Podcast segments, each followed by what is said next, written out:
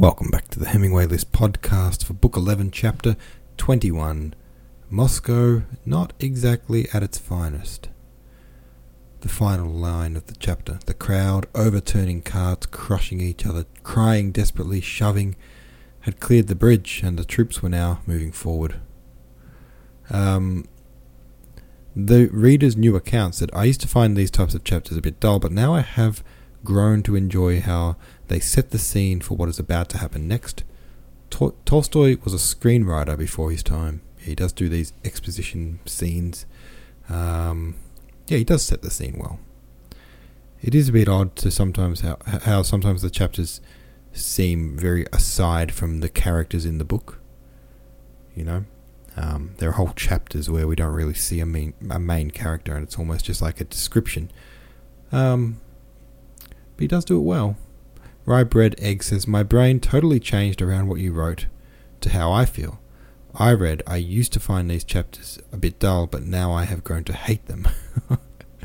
Honestly, do not like these types of chapters at all. In my opinion, this is up there with Tolstoy's ramblings of Russian history that I'm not sure he is correct on.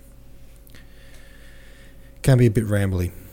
And um, the real challenge of this book is the epilogues. You know, sometimes a book ends with an epilogue, and everyone always knows the epilogue is very often the worst chapter of the book.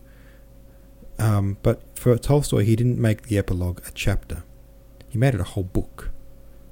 And actually, I tell a lie, he made it two whole books. There's literally like, I'm going to say 30 chapters of epilogue at the end of this book. And they are difficult to get through. And then it ends with the very end of the last epilogue actually has some action from the characters and it's good, it leaves on a good note. But yeah, um, come sort of, you know, November, December, when we're so close to the end, just be warned. A few months early, be warned, there are some shocking chapters at the end of this book. Really dry and dull stuff. So, but we're going to get through it because you can't stop a book 95% of the way finished especially a book like this where it's such an accomplishment to get to the end. So, we'll get through it. We'll make some kind of fun out of it. That's what we'll do. That'll be our challenge. We'll make it fun in some way to read those epilogues.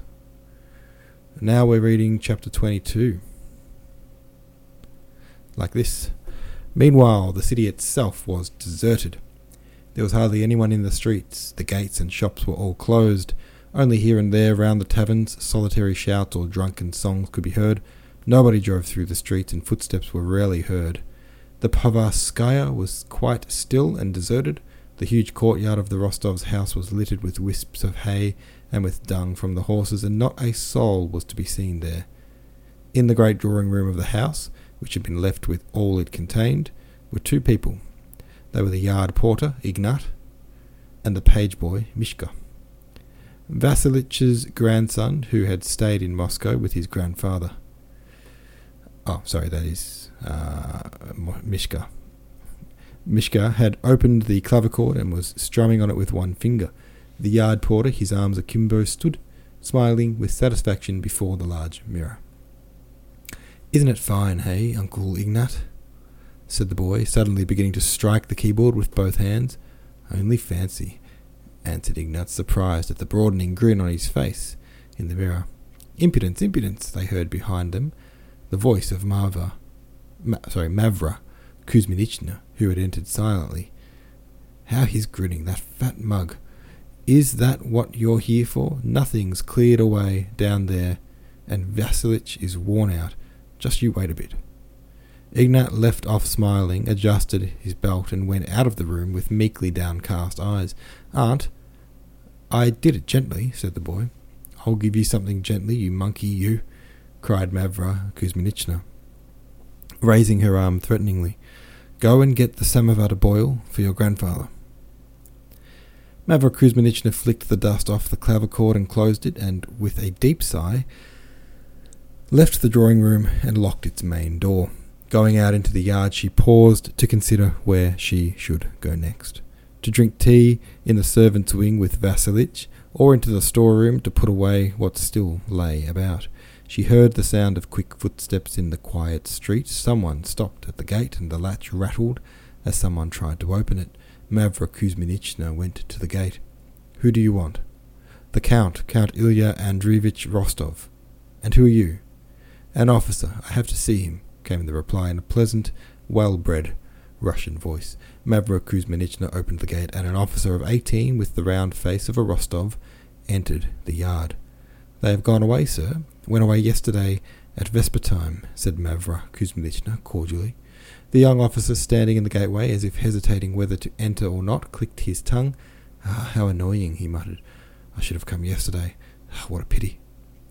Meanwhile, Mavra Kuzminichna was attentively and sympathetically examining the familiar Rostov features of the young man's face, his tattered coat and trodden down boots. What did you want to see the Count for? she asked. Oh, well, it can't be helped, said he in a tone of vexation, and placed his hand on the gate as if to leave. He again paused in indecision.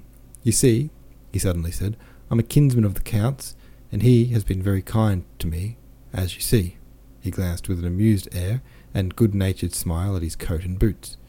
My things are worn out and I have no money, so I was going to ask the Count. Mavra Kuzminichna did not let him finish. Just wait a minute, sir, one little moment, said she. As soon as the officer let go of the gate handle, she turned and, hurrying away on her old legs, went through the backyard to the servants' quarters. While Mavra Kuzminichna was running to her room, the officer walked about the yard gazing at his worn out boots, with lowered head and a faint smile on his lips.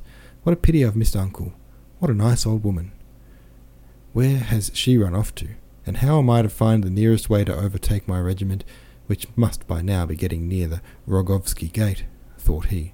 Just then Mavra Kuzminichna appeared from behind the corner of the house with a frightened yet resolute look, carrying a rolled up check kerchief in her hand.